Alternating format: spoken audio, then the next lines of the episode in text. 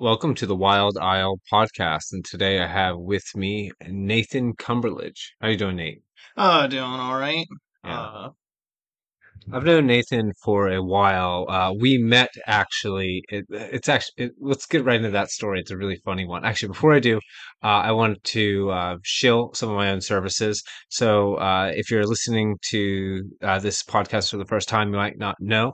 Um, I'm also a fantasy fiction author and freelance editor. Uh, you can find both of those things at my website, wildislet.com. Uh, there should be a link below if you're listening on YouTube. But if you're on my website already, you can just follow the uh, little guide at the top. But before we get into what we're actually going to be talking about today, I wanted to tell a little story about uh, how Nate and I met. Uh, Nate, do you remember? uh, yes, it was at a uh, martial arts meetup whenever we were in university, or well, rather, I was in university and you were just uh, a hanger about, more or less. Uh, and yeah, so uh, we were. Uh, it was like this, cl- uh, like an after class club sort of environment, and uh, we had uh, started talking about. I, I don't remember. It was uh, some author or something. Uh, if it was an author, it had to have been Lovecraft at the time. I don't imagine who else it might have been. Yeah, so we were talking. of- Uh, I I don't even remember what brought it up, but we were casually talking about Lovecraft, and we just really got into talking about uh, our mutual interest in various uh, topics, and it just happened to coincidentally line up that we were really into a lot of the same stuff. Yeah, and Nathan actually got me into um, a lot of philosophy that otherwise I would not have given the chance, including Nietzsche. You, uh, anyone who's listened to me talk for any length of time will hear that name get brought up, and that's actually the part of the story before we had had that conversation after the club meeting. Do you remember the club meeting itself? Um, vaguely. Uh, Yeah, so I came in there, and this is when it was run before uh, I think it was Brandon Brown took it over, Mhm. um, and every everyone was kind of there and just kind of expected it was going to be sort of like a McDojo lesson. You're going to come and do some moves, and I showed up, and I come from like a school of martial arts where it's like hardcore Confucian hellhole, uh, and so. I, I come in there and everyone kind of turns to me because I had happened to be the person with the most experience, and I just start making everyone do grueling exercises. Uh, and then what did you say to me? It was, or you shouted it out to the room as a whole. Uh, something about the Ubermensch. yeah. I, I think that, and that's probably why I talked to you afterwards. I, I think I called you a, s- a vaguely ethnic Ubermensch or something. It was hilarious. That's that's the story how Nate and I met. Um, and I since then have looked to Nathan for, let's say, uh, philosophy and thought that is well out outside of the mainstream because you were my introduction to that, right? Yeah, Um, I'm a bit of an eccentric weirdo when it comes to uh, political and philosophical concepts. Yeah, and, and and something that you really showed me, particularly through that introduction with um, with Nietzsche, is that there are, there are a lot of ideas that, on the face of them, uh, with all of our, I would say, moral prejudices, if you will, sound really dark and evil and terrible uh, until you actually start to peel them open, and then you start to realize that. Uh, you know, we as moderns take a lot of things for granted. And then when you start not taking those things for granted anymore, a lot of ideas start making more sense. You can look backward into history, and instead of just seeing uh, barbaric savages, you see barbaric savages that were kind of pragmatic uh, with the situation that they found themselves in, that we are still in, but we often deny that we are in. Um, and that's kind of what, how I want to segue into this. So, um, I mentioned to Nate that we're going to be talking about the Dark Enlightenment because that was a good starting place for delving backward into old ideas that are being, uh, let's say, as far as I'm aware, put forward again. Things like a return to monarchy uh, might be one, or uh, there are there are others, but I'm not well versed in this. So Nate, just take it away. What's a Dark Enlightenment? while I do read a lot about the Dark Enlightenment, I must uh, specify that I do not specifically endorse any one writer of the Dark Enlightenment, merely that I am vaguely interested in their ideas. The most uh, famous figure, probably, of the Dark Enlightenment would be Curtis Yarvin, formerly known as Mencius Moldbug. Uh, he was kind of a stream. Uh, his whole deal was criticism of uh, the modern conception of what he called the cathedral, which was the institutional framework in which um, context is established. So what I mean by that is, if anybody is familiar with Metal Gear Solid 2, uh, the bad guys that have the computer system, they talk about the idea of establishing context. So ideas can only be viewed from the fa- framework of the mainstream. There are right and wrong opinions to have, etc., etc. I'm greatly simplifying his version of it, but this is just a summary. Um, I we don't know who came first, but also another notable name in this uh, kind of sphere is Nick Land, who uh, is a very eccentric uh, dude who believes that capitalism is like a machine intelligence from the future sending itself back in time or something post singular. That's not important. But what is important what is important is both of these guys generally believe in a return to more traditional uh, structures of society that are aristocratic in nature, but with a technological edge, uh, a form of uh, smaller scale technocracy. Um, uh, Moldbug explores it a little bit in Patchwork specifically. If anybody is interested in a work where that is available for free, in which he kind of lays it out. Again, not that I necessarily agree with this, but it is certainly an interesting and odd philosophy. Yeah, we disavow the wrong thing. Yes. Um, but in all seriousness, um, I think that uh, Nick Land and a lot of these guys in particular put way too much stock in um, programmers as the aristocracy. While I do believe personally, and will go on the record of saying that I think democracy and republicanism, for the most part, is a fad in human history every time it has occurred. I do not necessarily believe that the best aristocrats are scientists and uh, pro- computer programmers. yeah, I I also don't think um, that let's say democracies, republics, or otherwise, have ever lasted very long. Even especially in, like you look at back at Athens, yeah. like it was um, waves of democratic choice choices that led them into some dark age that they then had to come back out of over and over and over again when they went into just football hooligan levels of spontaneous and not very strategic war.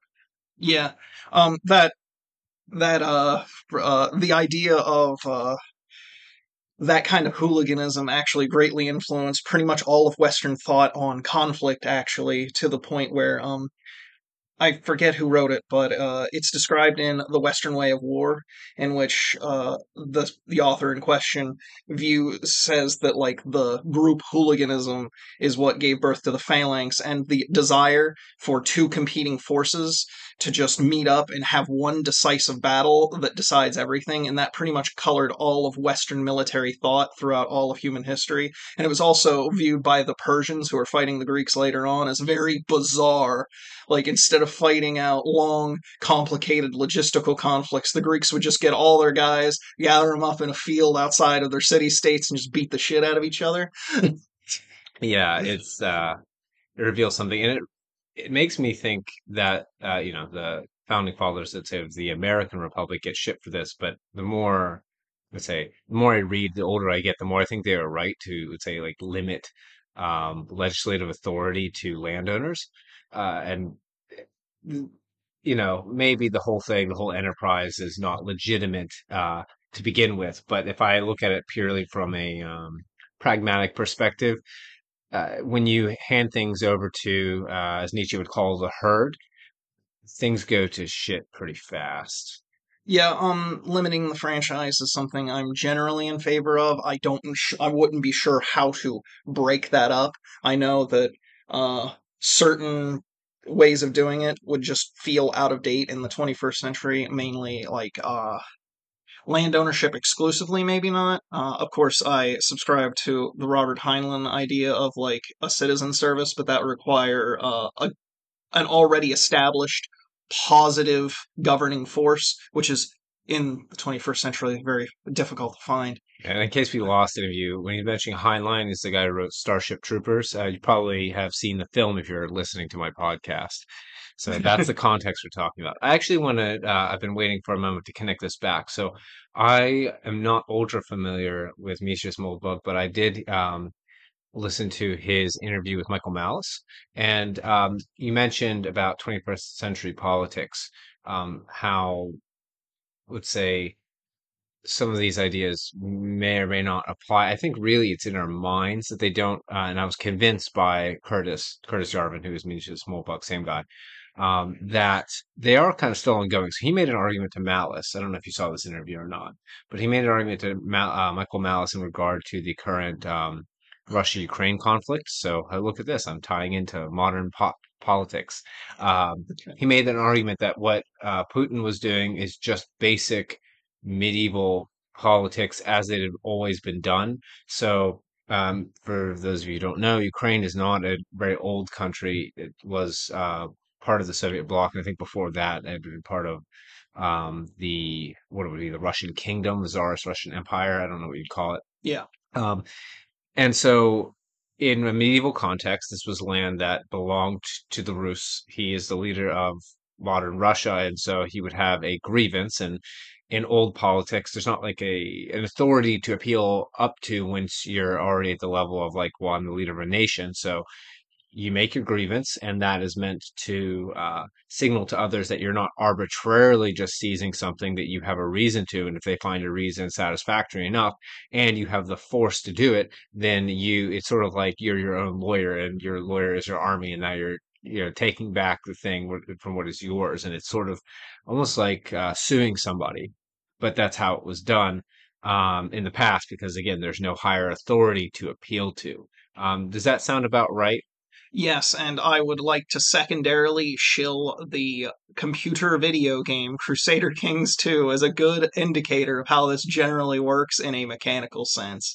Yeah, it's accurately ref- uh, generally accurately reflects international politics from t- uh, like 697 to 1453 is very much like that. Expansion was only considered legitimate by things like the church and stuff if you could have a claim which you could press, which was usually by blood land ownership. Of course, people fabricated claims and such, and people made up reasons to invade, but the reasoning was still there.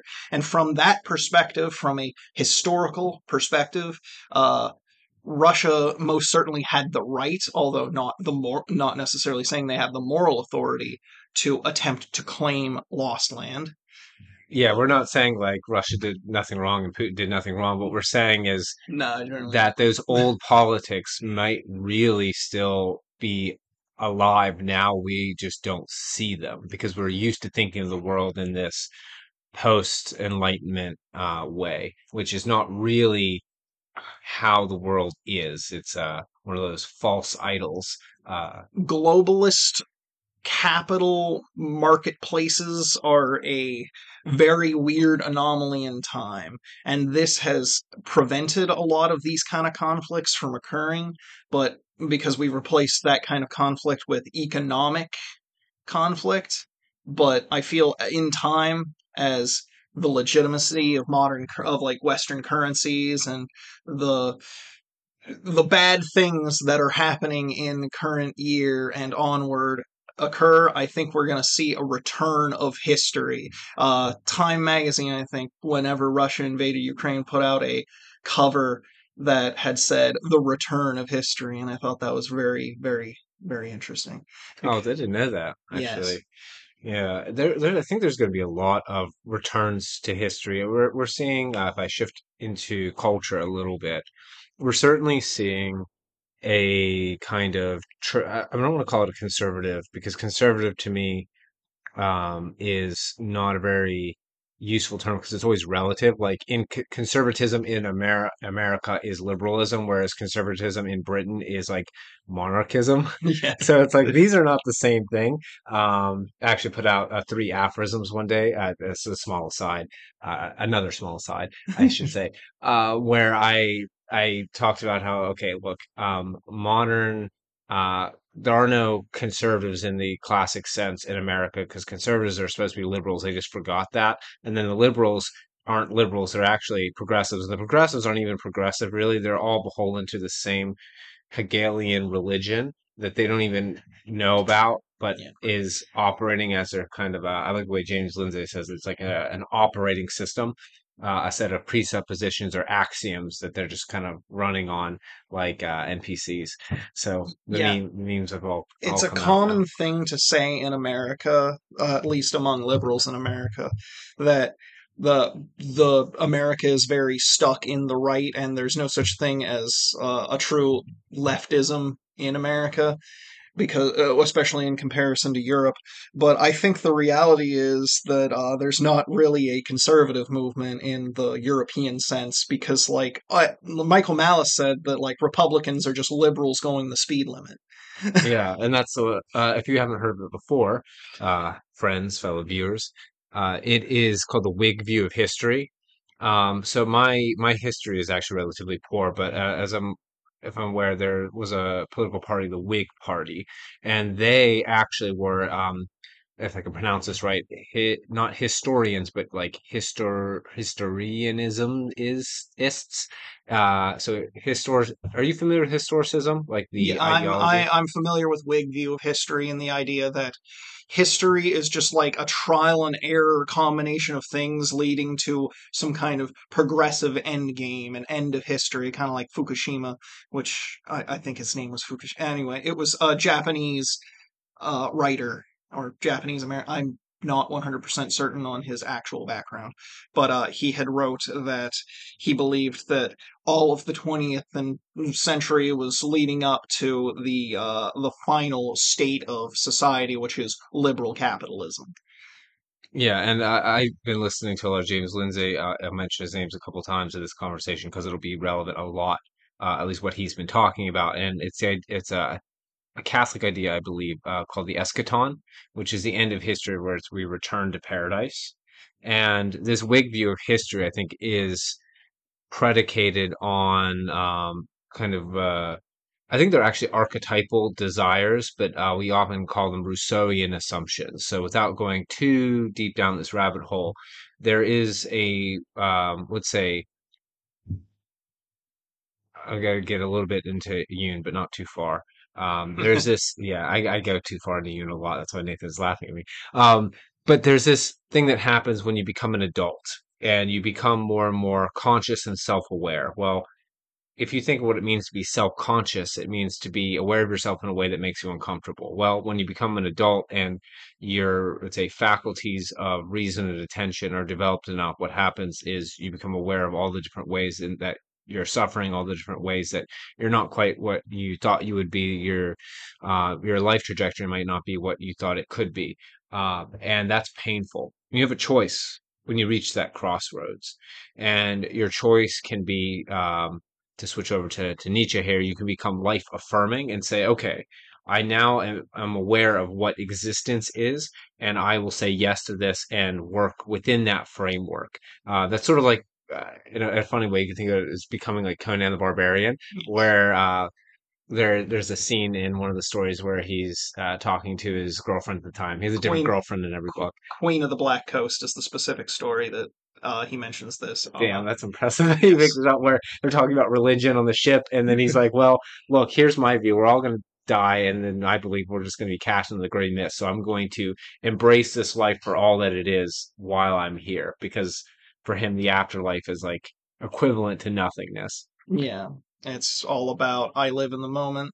I'm uh, Conan, and by the way, is a very like uh, secular libertarian kind of series. A lot of people don't, because of the movies, don't appreciate the philosophical depth.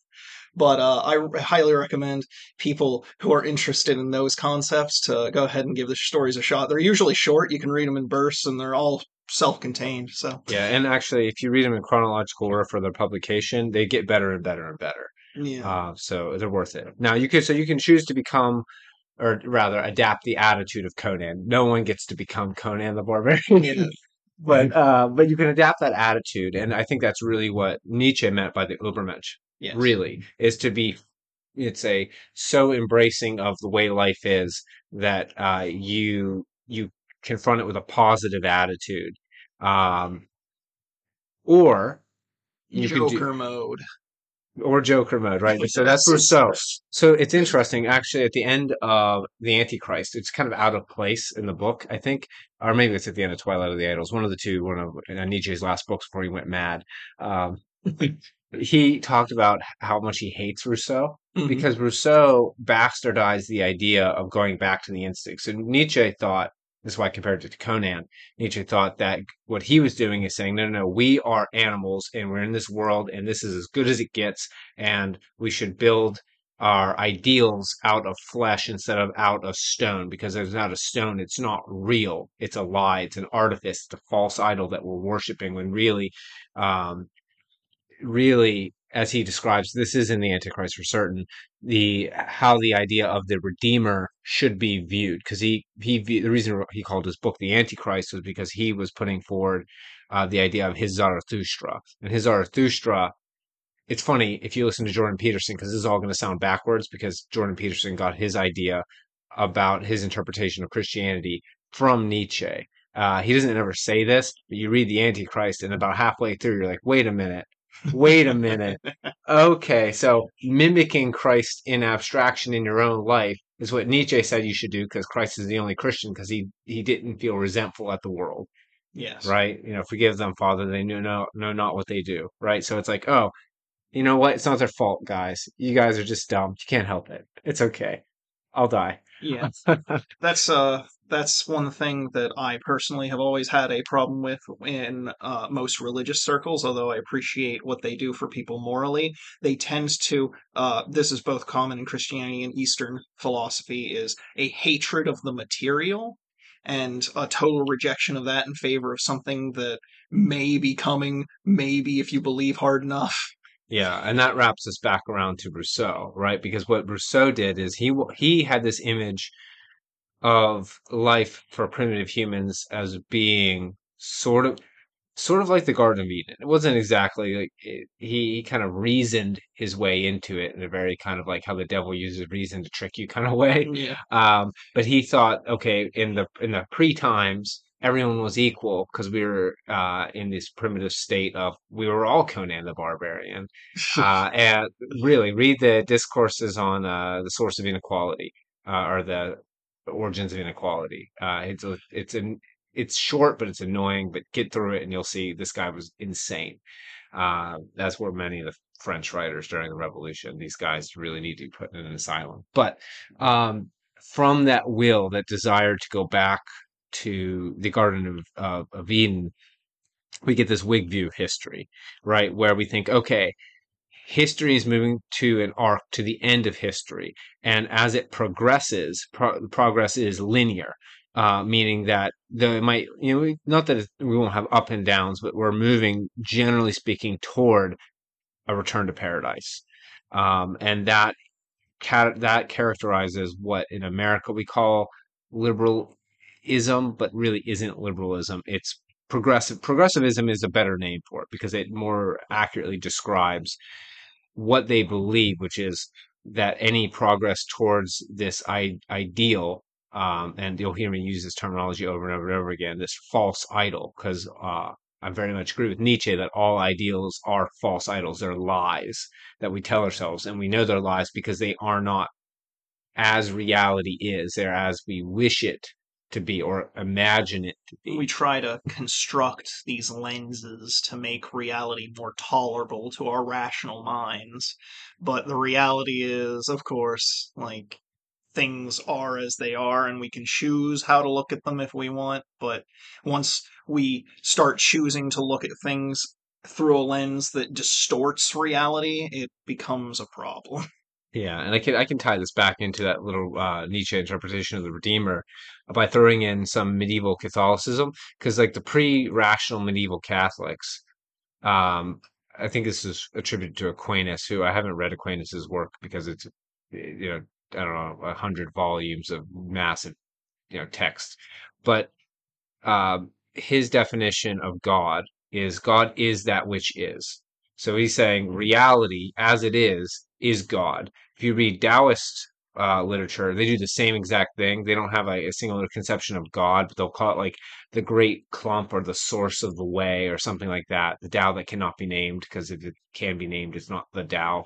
Um, the idea that there's a fundamental objective reality that is that your perception is a reflection of um, but it is fundamentally that which is. It, this is sort of like the upside down version of Plato. Uh, so Plato had the idea that the really real was outside of objectivity in this realm of forms. So imagine flip that on, head, on its head. It's like no, no, no.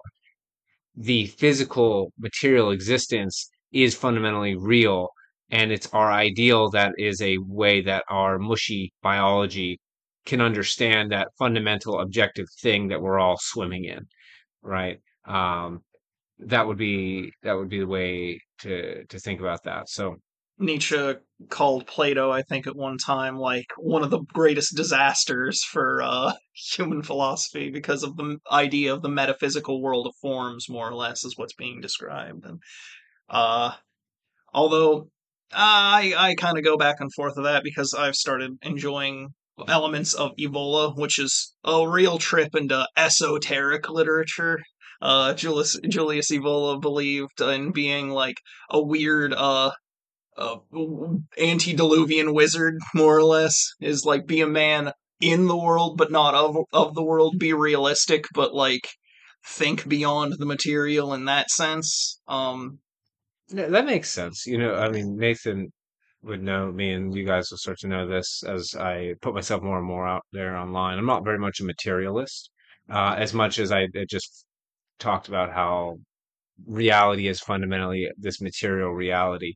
Um, you know, we, our understanding of materialism now comes from the Enlightenment, where yeah. we take things like, like anything that's an abstraction and say that it is just or merely a distraction. I have an aphorism about this. I think it's called uh, "not just but also," and it uh, is a critique of this mode of thinking that we have, where we put the word uh, "just" or uh, "only" or "merely" uh, or "more." Uh, in front of something in order to reduce our conception of that thing to a narrow window of it so that I don't have to think about the other parts because that would be inconvenient. Yeah. Um, sort of like when someone comes up to order a latte and they say, I just want, and then they list like 20 items. And it's really annoying. And not because you can't make it, because it's like you're, you lady, and it's, it's usually a lady doing this, uh, but you lady don't want to feel bad for having this whole thing. Yeah. yeah. having this whole complicated order. Like, so you, you come in with this like, well, I just, it's only this thing that I'm going to list. and It's going to take me like five sentences.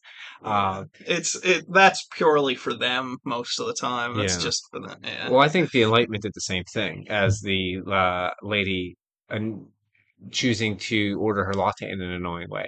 um, well, I, I do think that, right? So I think what they did is there were inconveniences when we ran into these what we would we would call metaphysical problems in philosophy, and they couldn't solve them with um, rational materialism and science because it it just it's not the right tool for the job, yeah. and so you encounter these things and like either you can lean on religion if you're lazy like John Locke, which probably was the right choice actually. Don't kind of you know when he he reached that point where he's like, and God will figure out the rest. I think that was probably the right answer, and the fact that we moved away from that was probably a mistake. Uh, as much as I'm not religious, it, yeah, it's just um, as time goes on, it shows more and more that most people are incapable of establishing their own direction in life or even their own basic moral compass.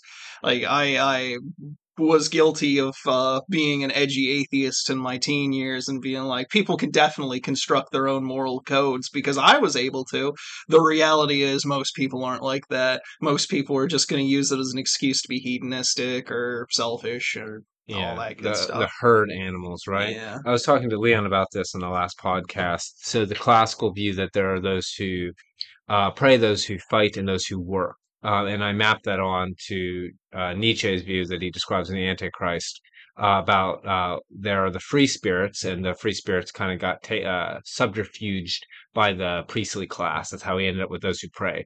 But the other two still map on quite well. There are those who fight. Those are the people who are essentially in government because they are the uh, the gangsters that do battle with other gangs and hold the turf. They're the warrior uh, the warrior clans that are part of a larger tribe that uh, do all of the militaristic and policing work because they have all of the people who have that will to fight and um, otherwise don't have a very good place in society. And then you have the herd, those who work, who are like domesticated herd animals. Yeah. Um, Bronze Age pervert, uh, a very eccentric online right wing writer, had said that there's only really two forms of government a military government and a mafia government, and the military government is kind of already a mafia in a sorts, but more of a cool mafia. So.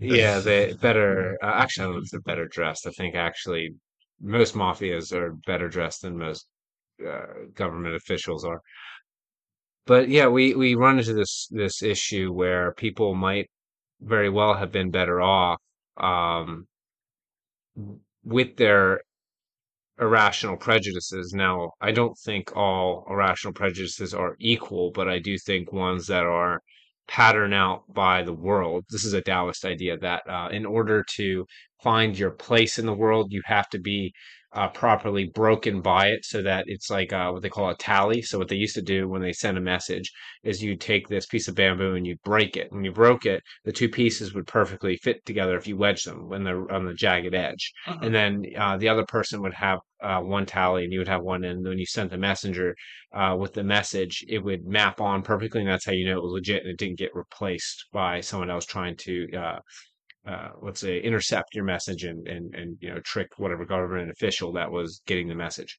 Yeah. Well they said we're like that with the universe. And so what that means is that we have to um, not just us but like our descendants and our ancestors through in societies through time get roughed up by making mistakes uh, by suffering fundamentally um, and then also through successes. And that shapes us like a tally. And the other tally is that objective reality with which we don't have direct access. And we can, let's say, be in accord with reality through repeated voluntary exposure to being roughed up because then we're not afraid. We're not trying to protect ourselves from the consequences of ourselves. And then we can actually operate in the universe. It's sort of like natural selection. Like mm-hmm. if, if you're willing to have the, the not adaptive individuals die off because they're doing things that are causing their failure to successfully reproduce, and what you're left with is that which fits and flows in accord with uh, with the universe. And I think religion was that basically. That's a long-winded way to say that our uh, let's say irrational pre-modern beliefs were those things. They were ways that we had adapted uh, stories we told ourselves that got us to behave in such a way, or at least got the herd to behave in such a way that they could be adaptive rather than decadent. Yeah. Um a lot of uh ideas of like a priestly caste and stuff was to establish a rationale for the strong to protect the weak. And while nece- I believe that that is a necessary element of a, of a society, especially because the weak can be productive and maintain the warrior cast of the strong.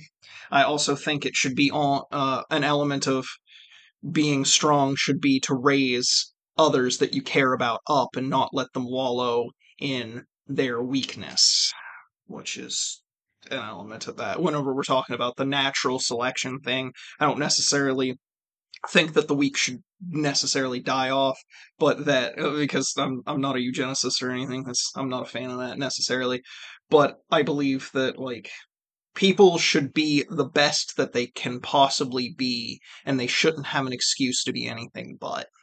Yeah, so I'm very much uh I don't want to say uh I, I take an old Japanese view from reading too much samurai literature that you know people should be shaped by their shame like shame is a very important emotion and it is uh, something that will save you if you listen to it if you you know you're aware and feel so terrible that you make changes in yourself that you need to make. Um, i also agree it, it, it i would not prefer to see um, heroin and crack addicts and probably uh, probably not meth addicts because they're they're not going to sit there too long but uh, on the corner at the end of my street that I live on like uh you know I I would uh like to be able to walk or jog down the street without uh you know when I pass someone reading myself in case they do something erratic uh but you know that would be better if those people were to have help and if they are willing to help themselves then you know I'm all willing to help them as best I can. However, I do I do think actually that the subterfuge or the priestly class was the bad way to do this. In case we've lost our readers at this point, because I think I think we know what each other are talking about. So um, there's this idea that the priest essentially seizes power through his position by turning the uh, resentment of the herd back on itself. Um, and Nietzsche mentions in uh, the Gay Science that he thinks this might even, or no, no, not the Gay Science, the Genealogy of Morals. I- This, I'm gonna confirm the name of something before I say it, so I don't sound stupid. all right, well, you keep going. all right. So in uh, Genealogy of Morals, and I've corrected myself. Um, he talks about how this might have even been necessary, like the rise at, uh, of the priestly class um, as a means to stop the herd from destroying itself. Uh, but the issue is that it it's it sort of um, legitimizes people like Marx, who thought religion is the opiate of the masses, and in some sense, it very well can be. Um, I've been running into into this issue where I, you know, I just kind of bigged up religion a moment ago and how it was useful, but it can also make people, uh, let's say, not they don't confront their shame. It gets cloaked, right? So if uh, each week you can go to church and then identify as uh, a Christian or a Jew or a Muslim or whatever, or perhaps you're like Buddhistic and you're just going to let go of your desires and enter into nihilistic nirvana, um, you don't have to confront yourself, right? Like you're Yeah. you're you're you're you're using a false idol, as Nietzsche would say, as a kind of surrogate sacrifice. You're sacrificing somebody else. And if you're Christian, by the way, and you've been offended, um, I would consider this will offend you more. Um, the, what you're doing is sort of like being the guys who crucified Jesus so that you're, uh, you don't have to be judged for your sins, right? So you're not being the heroic figure up there. You're not representing yourself as that figure. You're the person. You're the persecutor. Yeah, um and while I generally agree with that stuff on in the Christian's defense or in religious people's defense entirely, I have come to the conclusion that in the absence of God, people will just try to build gods, and the idea of people trying to build like uh, artificial intelligence machine gods have proven more and more terrifying as time goes on, and more and put more people get excited and talk about it, and we see the uh, technological development. And if you're liberal, you should especially be concerned because most of the AI we build seems to be racist for some reason. yeah, So, uh, that, that's really.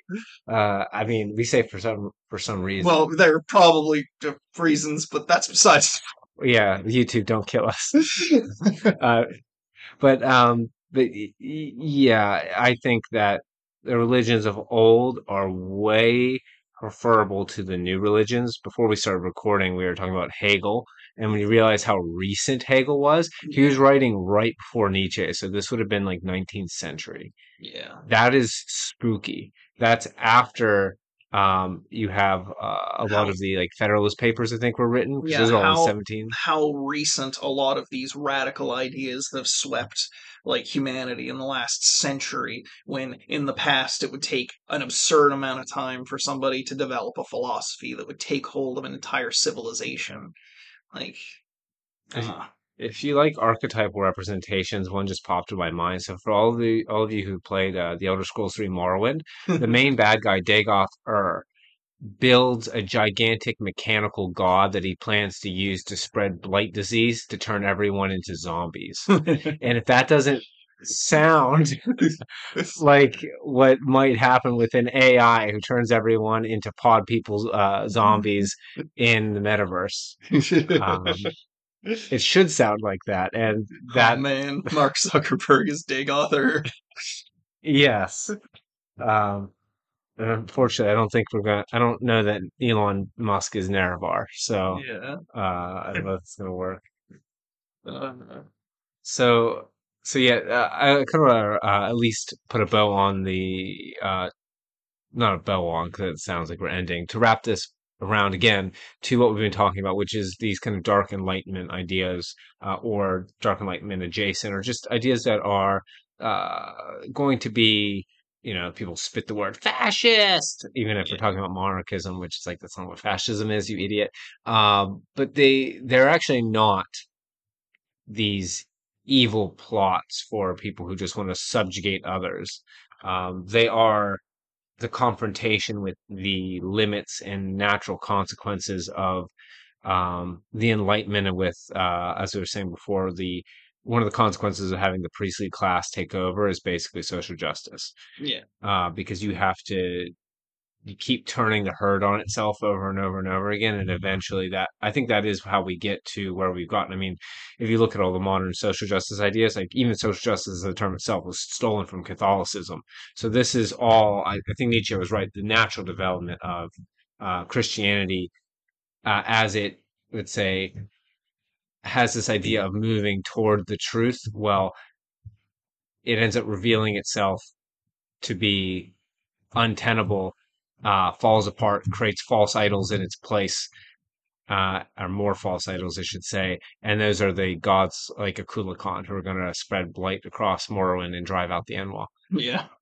So uh, a big, just any idea like it's any right wing dissident ideology in the current age is more or less looking at liberal the concept of the enlightenment and liberalism as a whole and making the thinking about how where we are now and how and all the things that aren't ideal about it are a result or an, uh, an inevitable end result of liberalism and enlightenism uh, and the enlightenment. It's not necessarily the idea that we should throw out all of modernity or something like a ted kaczynski-esque figure or a unabomber-esque figure but the idea that we should take the wisdom of the past and build forward but in a different direction and that's where like you you can you can evade the idea that they're just like supervillains trying to undermine our progress. I mean, to an extent, there will always be people who view it that way, but the reality is we want to build a future, just a different future than what we've been dealt. Yeah, and it's a less uh, ideal future. Why do I use that wording? Because it's a future that takes into account that we're, uh, as Jordan Peterson might say, chimpanzees full of snakes. Yeah, Like we're not gods. Uh, we're not trying to build Akulakhan. Um, and it, and we should kind of really define what right wing is. So like, we'll start out with like the with the uh, National Assembly in France is I think where this comes from, right? So the right wing were the people who thought that the uh, either the nobility or the uh, royalty or monarchy should be left intact and have a veto, and the left wing was that um, all of the old structures of power should be done away with, and it should be entirely up to the uh, the general will. Uh, which is the like the assembly itself to just vote, sort of like a parliamentary vote on what goes and what doesn't, and there's no there's no check on its power. So that is that uh, about right, Nate? yeah. Um, more or less, uh, hierarchy good. Uh, lack of hierarchy equals chaos is the right wing position in the most boiled down kind of fashion.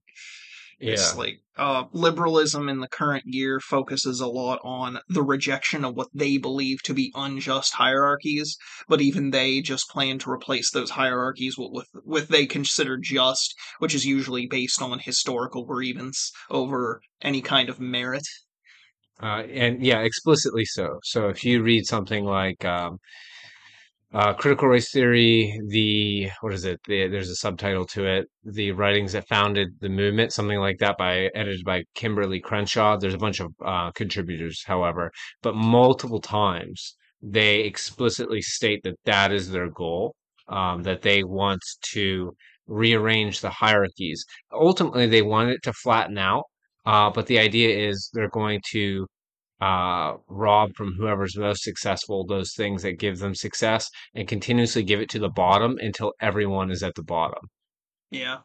I'm not kidding because that's the um, the idea, and you see this with Foucault as well. So um, I haven't read through all of Foucault. I've hardly read any of Foucault, but I've read enough to realize he only has one argument. He just makes it over and over and over and over and over again, which is that there are fundamentally somewhat arbitrary power dynamics in all relationships, and uh, that creates inequality. And then he uh, he does this weird therefore from that that it's unjust and therefore all uh, let's say power uh, structures or all structures or, or all hierarchies are uh, equally as illegitimate as one another. Now, what that does if you have let's say just some arbitrary idea that you want to impose on other people that lets you say, well, my idea is just as valid as your idea because all ideas are just as valid as all other ideas. Like Derrida did the same thing for different means. Like, oh, I'm going to attack logic, and if I can dismantle logic as phallogocentrism, that's just your opinion, man. Which is basically all of what Derrida really said. I feel that that while in a way is their both their greatest strength and their greatest weakness, which you see a lot of dissident circles just uh dismissing uh, liberal constructs out of hand because like if everything is just your opinion bro then there is no reason i have to care about your sacred cows whether that be uh, the idea that like we should have to pay taxes in the libertarian circles or the idea that even like there is racial or gender equality in those kind of circles. It's like the more you just make it up to its subjectivity there is no thing. It's just our reaction to the thing. Well, my reaction to the thing is to not care about what you care about. Yeah. So I have a, an aphorism called the Marauder's Counter Argument, and um, the Marauder is a character I'm going to be adding into a series of short stories. His name is Kashim, and essentially he's like a bardic barbarian philosopher. And the whole premise of all the conceit of all the stories is he's on some misadventure. Um, he gets into an argument with someone at some point, and because he's a barbarian, uh, inspired from Conan, by the way. He doesn't, he's not beholden to like decorum. So if you say something to him and you reduce it to a power game, he pulls out a blunderbuss and just shoots you. right? Because, well, that's what you've done, right? It's like, yeah. okay, well, uh, if everything is just perception and hey, what's that over there? And you're looking in the other direction, he shoots you in the back of the head well, you didn't get shot in the back of the head because you never saw it coming, and the shrapnel is going to be flying faster than then you can hear it. So there's your argument. There's a pool of blood on the ground. Yeah, um, like inevitably, like a lot of this deconstruction will result in power games, and just I'm thinking to myself, if it ever comes to that, they're going to lose. I don't know if they realize it, but they're going to lose. And I don't want that. I yeah. want to see a lot of people suffer as a result of that. And the people who win will be the most cutthroat, sociopathic. Yeah, like it's it, it that's how Stalin got into power, and Mao and Pol Pot and all the other people who killed just a ton of other. Oh, and by the way, um, I'm gonna throw let's throw Hitler in that list because did you know that he was a Hegelian yes. in his orientation? Like when I found that out, it made it made perfect sense that he was old Hegelian as opposed to young Hegelian, but it's the same stupid idea about bringing about the ideal. That's what the, the master race is, by the way, um, is let us bring forward the end of history for a race. Yeah. It's the same fucking idea as Marx. It's so annoying that nobody talks about that ever at all.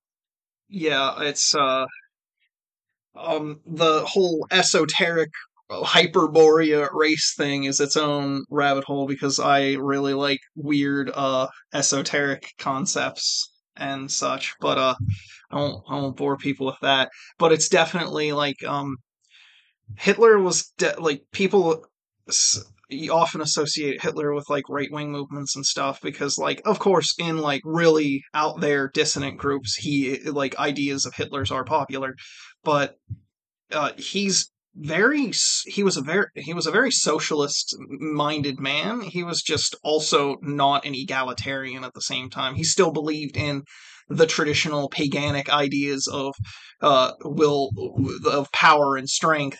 It's just i should use my power and strength for the people that i like. Yeah it, it, essentially it's the um, slightly more conservative faction of a highly progressive post Enlightenment idea, Yeah, like right? It, every everybody like Hitler and Stalin and all those figures were all in a form reactions to the anxiety produced by uh, early 20th century results of capitalism with World War One and the severing of like people thought there was going to be an eternal peace due to markets, kind of like the last few years, but uh, yeah. and then suddenly all these national relationships broke everything, and everybody was fighting, and everybody was like. Uh, so that doesn't work. Let's build something else. And like Hitler's one side of that coin, Stalin's the other. Uh, it's just different interpretations. of Yeah, that. and, and what we're trying to say is that these hierarchical arrangements are an inevitability because they are an intrinsic part of both our biology, but on also just the universe. Like things arrange themselves in what we call a hierarchy, whether we want them to or not. And the idea that, well, these hierarchies are somewhat unjust. They're not perfect, right? They're not ideal. Therefore, just tear it down, man um, that idea is really stupid is what the is the right wing perspective. Fundamentally it's like we're going to have to have hierarchy. There's going to be some amount of arbitrary power. There's going to be some unjust authority.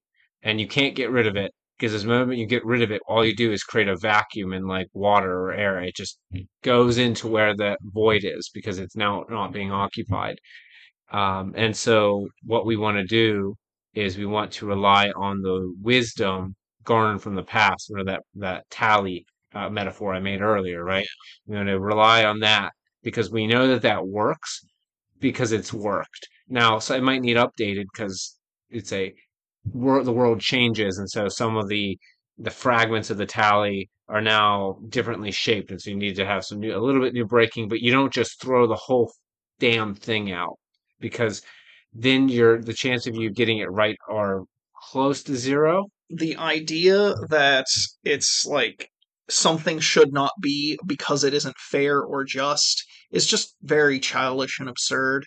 It's like I shouldn't like it's not fair that I have to like work for basic human food or what uh, human rights or whatever like food water etc but the reality is you're to an extent that's always going to be the case. Somebody is going to have to work for you to survive. And it's not fair it's not uh, whatever but it's it's reality and that's what hierarchy is it's like um it's always going to occur it's not always going to be f- fair or just but the goal is to find the least bad option for everybody involved, or at least the people willing to meaningfully contribute to the construction of the system. Yeah, and I even have a little rant about that. Like people using the word fair or just, or particularly when people use the word right.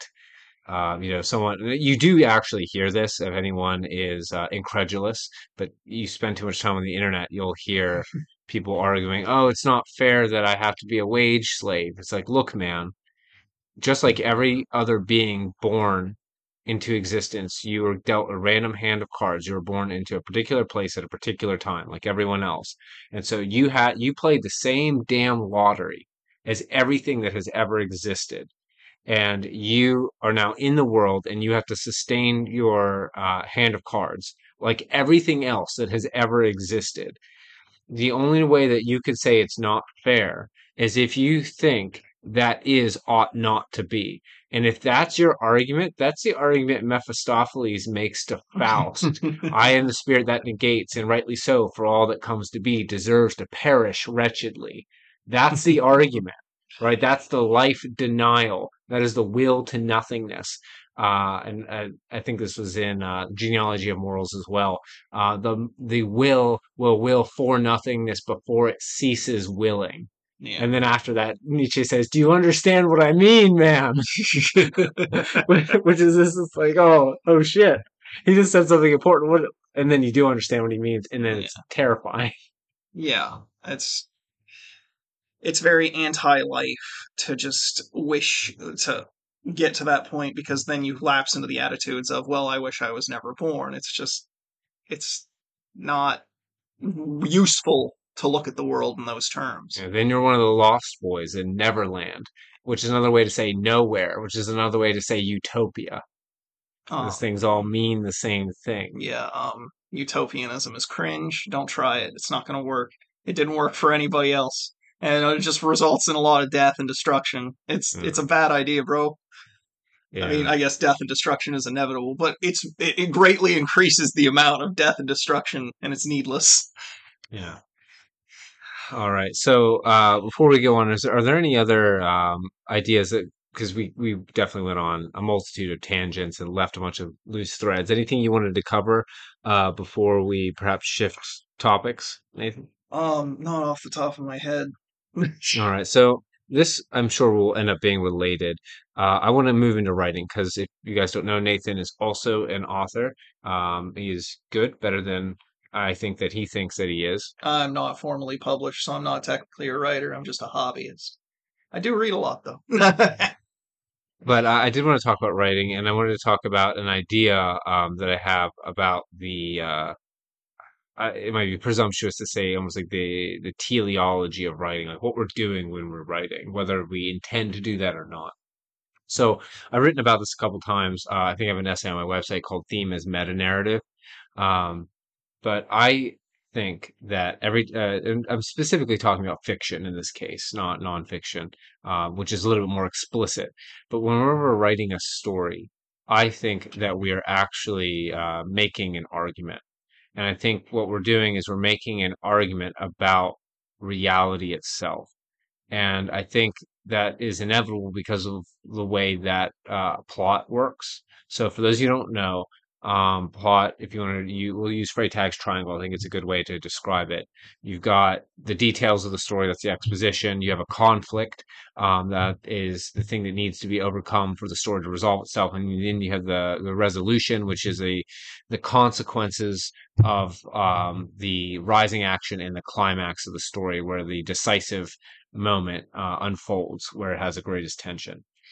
And my argument is that once you uh, set up the exposition, that's sort of like setting up the um, variables of a scientific experiment. You you set up the experiment to run, and then the uh, rising action uh, is the consequences of those. Um, I would say uh, the the the set the setup, the exposition, and the choices being made. So it, it's the uh, if X then Y's of the story. Um, and then once you've run that through its course, you reach the climax. And then what happens afterward, you as an author, whether you mean to or not, are saying, if under these circumstances, that's ex- exposition, uh, X, then Y, then Z, that's the rising action to the climax, then A, right? I, I know that's probably a bit abstract. What you're saying is, if these things happen under these conditions with these types of people, the result will be whatever it is that I've written into the story.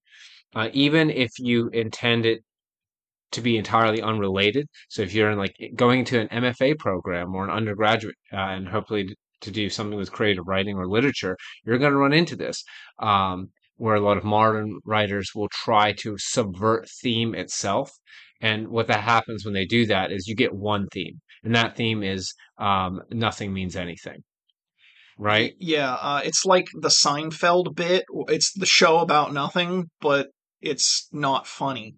It's uh, the whole point of like a story about nothing uh, conceptually is that it's funny to think about how like uh, aimless that like life narratives tend to be. But the reality is like although life doesn't fit perfectly in a narrative and that like this fiction tends to try and emulate life right? But the thing is like narrative does imitate life and life imitates narrative. It's just not a clean structured one.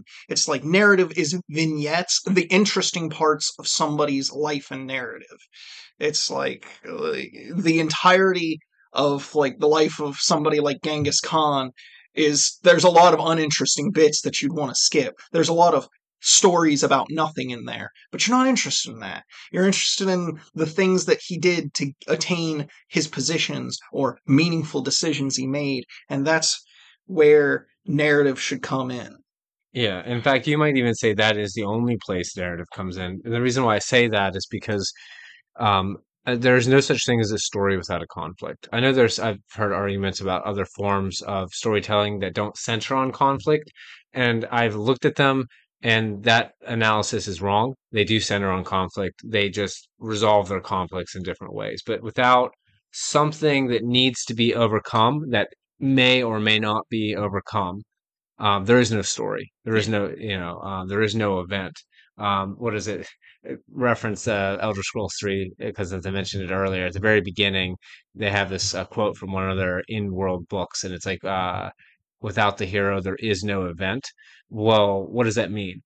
The hero is only in relation to a conflict. There's no such thing as a hero if there's nothing to be heroic about. And even if we're just talking about the classic Greek sense, like in fact, especially for the classic Greek sense, if there's nothing hard for you to do, that's hard to overcome, that's difficult, that requires you to become more than you were, then like there there is no hero. And then therefore there's no event. There's nothing really happening there. It's just a sequential list of details, but there's nothing around, there's no conflict around which a uh, story might be structured. So the Greeks had this idea, I believe it is called agon or agon, I don't know how to pronounce it, uh, that everything in life is a conflict. The mere act of your re- existence is a war on inexistence, a war on the idea that you don't don't exist. So, like everything you want to achieve is a mini conflict, and you are an eternal warrior until one day you stop fighting, and that's when you die.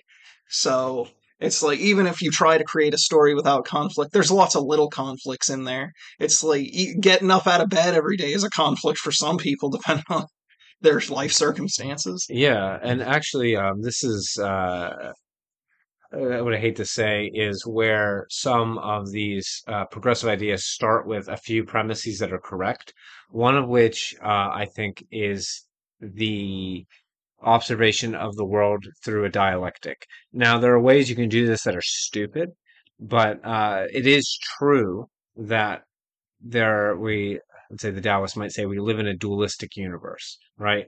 So uh, in the second chapter of the Tao Te Ching, um, they talk about like when you decide that which is beautiful, you've now created ugliness. You've actually brought it into being. And so when you do anything, you create the opposite the opposition of whatever that thing is. For a thing to be, like you mentioned, it's the opposite of it not being, and it's the opposite of its, you know, uh, reversed qualities, whatever is most distant from it as it what it is.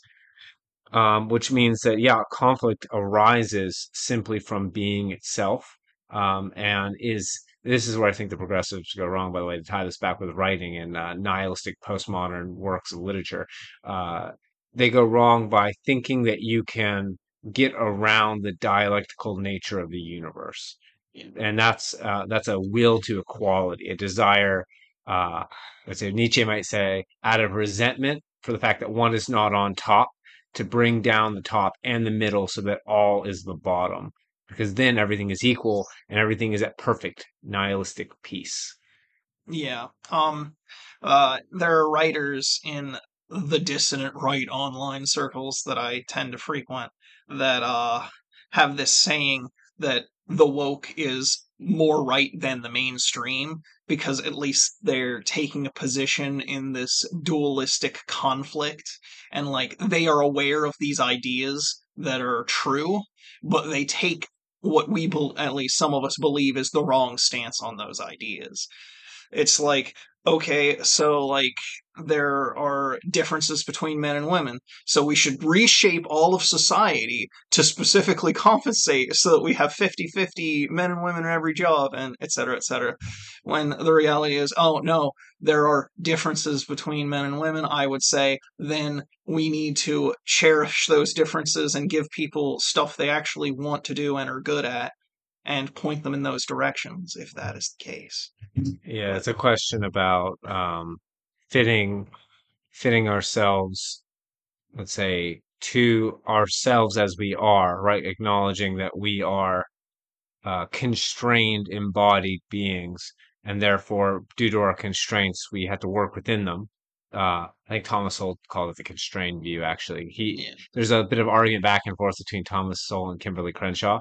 It's, uh, Mhm. it's even in the uh, critical race theory giant tome that I've read through, uh, where they by name like she brings him up over and over again. Actually, I think, Yeah, I I think she mean, is he he is the token African American gentleman who opposes the ideology. So Yeah, well, he, he certainly uh, more than a token because his his writings are actually fairly decent. I know, but I'm just meaning they they probably view him as like A tokenized the figure. the token opposition. He one of us that's betrayed the cause, sort of thing. No, I actually, of course, respect the man very much, Yeah. but uh, he would be like um the because again this is with Kimberlé Crenshaw's own words someone who happens to be black so who's first a person and then happens to be of African descent rather than a black person whose identity is wrapped up in uh in the it's a ethnic uh categorization. Um yeah, yeah so but we're we've strayed far and field again very. from literature. Um so yeah what do you think of my uh, it seems like you you fairly agree with the idea that as an author, every time you write a story, um, you are making a case about the nature of Oh, existence. oh yeah, certainly. So, um, uh, another thing that the woke is more correct on the main than the mainstream about is all art is political. It's just their political art tends to suck. So the idea is, uh, you are presenting like you're taking a little thing that you think is true about the world and trying to present it in an interesting and compelling way, rather that be through the lens of like some kind of fiction or fantasy or wha- whatever it is. So, like, uh, every a lot of people's favorite works will uh, often have this well hidden within it but still speak to it. So there's a this is why you can have a lot of people who are like who consume a piece of media that the writer would hate them. So like uh, a very common thing is like hippies that like lord of the rings right? So like uh, tolkien is a very traditionalist catholic man who believes that as history has gone on, the world in a spiritual manner has only gotten worse. Uh, even though we've progressed in a lot of other ways, he's very uh, anti a lot of modern concepts and ideas, but he's very loved by progressive types because of the naturalism in his stories, because people don't often associate preservation of nature and care for the world with Catholic conservative traditionalism sort of thing, but Tolkien was very much that kind of man and a romantic in that regard.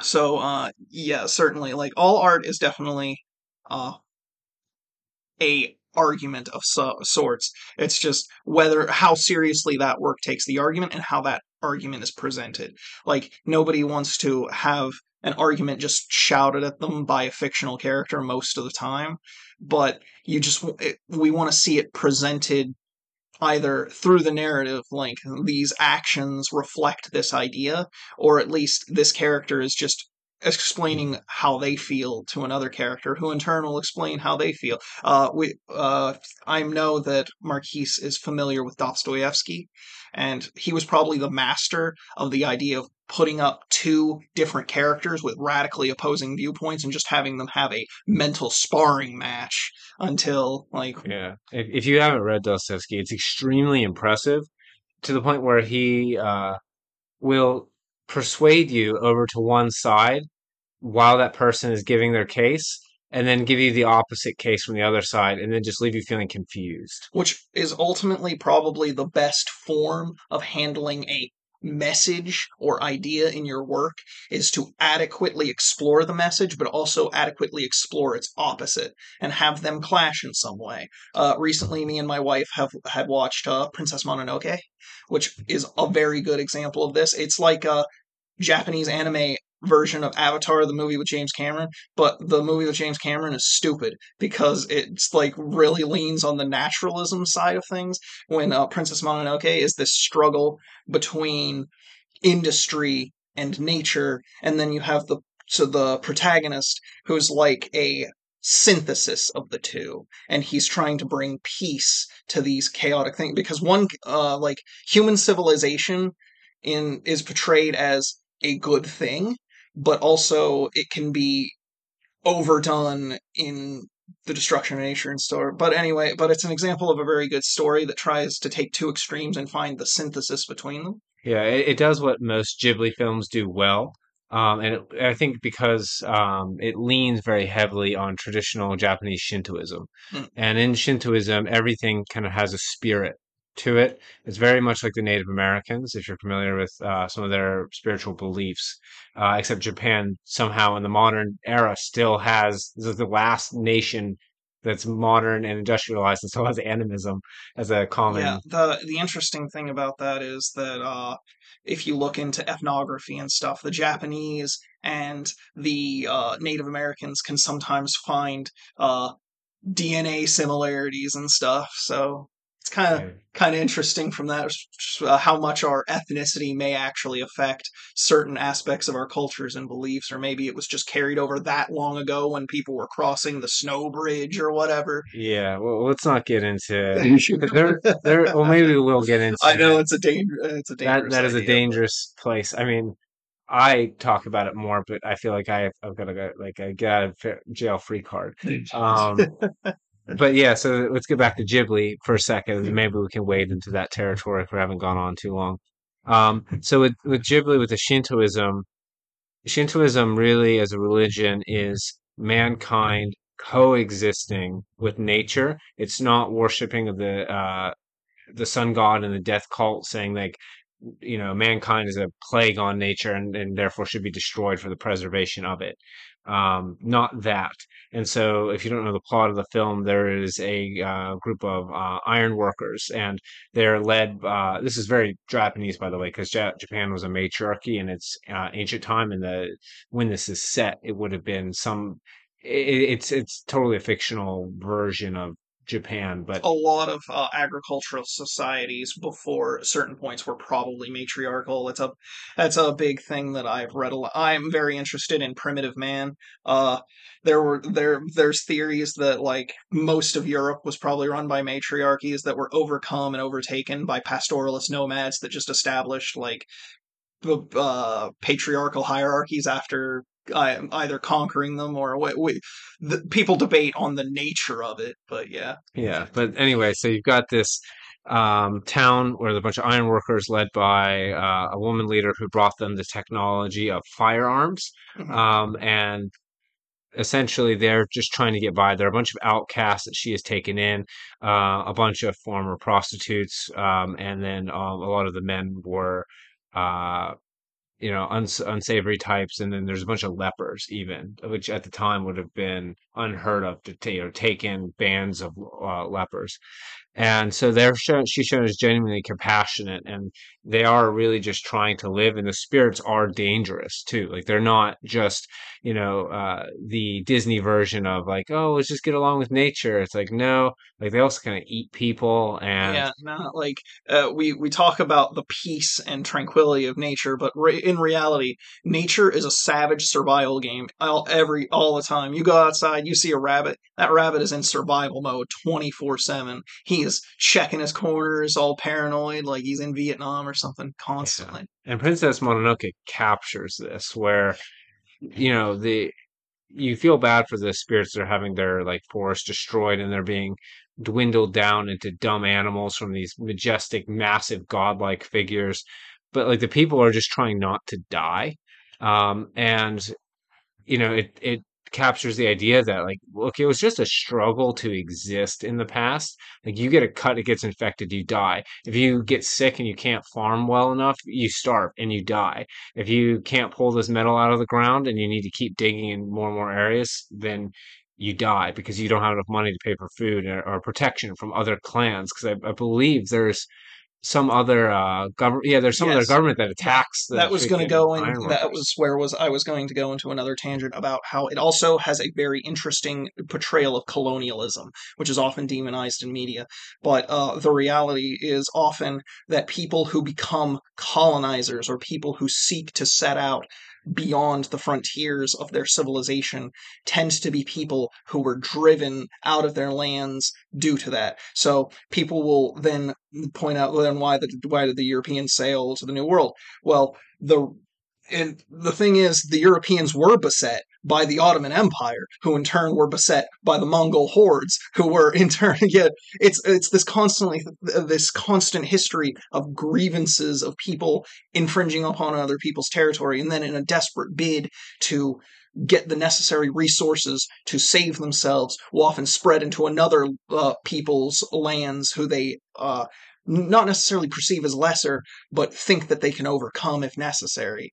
And this is reflected in so Mononoke in that these these ironworkers who are driven from their lands by war and pillage uh, think that they can over uh, you know exploit nature and overcome this frontier Yeah. to better defend themselves from these oppressors. Yeah, I, have a similar argument in my own novel. I'm going to show it. One Smoke Broken. It's a fantasy novel, uh, stylized after something like a literary novel crossed with a western. Uh, in there, uh, slavery is and has been very common throughout their history with different uh, either races or species. So the, the humans enslave each other, but then the humans also enslave the Fae, and the Fae also enslave the like you know like history, like what people Yeah. were doing up until modernity and the British Empire. The British Empire uh, abolished sl- the slave trade throughout most of the world. Um, anyway, uh, it's it frustrates me that everyone's like, but fixated on American trans the the American transatlantic slave trade, and it's like you know, the freaking English are the ones who stopped that, and then also the mass slave trade in the Middle East, and some of that is even still going on. Anyway, so uh, I have my character Broken, this little girl with a terrible skin condition for which she has been given her uh, terrible name. There's really sad story behind that, actually, that happened to someone in real life. Um, but she uh, is having an argument with a fairy, and essentially, um, there are uh, these kobolds, like the German house elves. Uh, if you know about house elves in Harry Potter, basically the same thing, similar.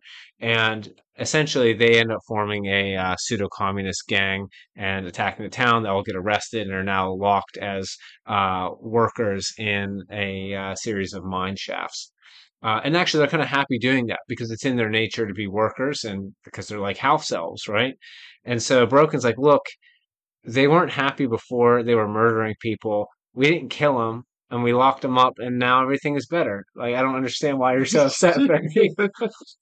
um, and the fairy, because of her nature, the only views um, this as an infringement upon their- its its freedom, and uh, then they get into another argument with the fairies defending its own nature, saying like, "Well, look, I know I'm like a sylph, and I lead children off cliffs to see if they'll turn into fairies or if they'll plummet to their deaths, but it's just what we do, and like it, you know, we need to."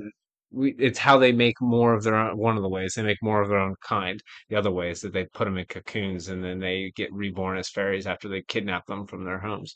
But uh, but yeah, and you have these conflicting natures where um, the there there there was no like real peaceable solutions. These there uh, you have essentially different species that have predatory instincts against one another, and they're put in situations where they have to have to exploit those, right? Like they don't have really another option. Like the kobolds live in mine shafts or houses, and so either they're going to be stealing your house and tormenting you, uh, or if they get really revved up, they're going to be uh, burning your house down and just murdering people. Or they are put into the service of the people, in which case, because of what they are, right? And I'm just, and I didn't make this up to make this argument. This is like the the traditional folklore of what these things that these things are. Um, so other people made it up. Uh, it, it, it puts you in an intractable uh, moral conundrum. Essentially, is what I'm, I'm getting at. And I'm also trying to show my book. You should read it. A bunch of moral gray zones all over the place. Uh, and also, if you like uh, Jungian alchemy inspired stuff, that's a big part of it. Like with the, the, the concept of the shadow and all that fun stuff. Yeah, I delve uh, way too much into it uh, in this first book, but uh, it's great. It's it's great fun. Um, if you're a fan of Jordan Peterson, you'll love it. If you like Jung or Nietzsche or any of these strange and weird philosophies, um, Berserk, if you like that, and all the dark, gritty, murderous nonsense. So it's, it's an all for you. Yeah, give it a shot. All right. So uh, now that we we finished shilling my book, um, we've been going on for a while. We should probably wrap it up. Is there anything else you want to say before we we close? Um, not in particular. No, all right. Well, this is a this is a really fun conversation. I enjoy it quite a lot. Maybe next time we'll come back and talk about race realism. Something that controversial. Yeah, Um, maybe we'll uh we'll we'll stick to the topic because we we jumped around a lot this time. But uh, We're not going to stick to the topic. okay. All right. Uh, as, a, as a quick outro, so I already shilled my book, Wand Smoke Broken, uh, written by me, Marquise Little. Um, pick it up now because I'm coming out with uh, another book here soon within the next few months. If everything goes well, it never goes well, it never goes as planned. But pick it up now uh, while you can. And if you're interested, if you're an author yourself or know someone who writes, or if you're a student looking to have a paper proofread for the last second before you turn it in, uh, go to wildislet.com slash editing and uh, you can hire me as an editor i'm looking to build up my clientele uh, keep an eye out for more of these podcasts they'll be up on my website again it's wildislet.com and i'll be putting them on youtube as well and maybe other places when i figure that out and i'm not such a boomer all right nate, all right, nate thank you for coming of course. Thank you for having me.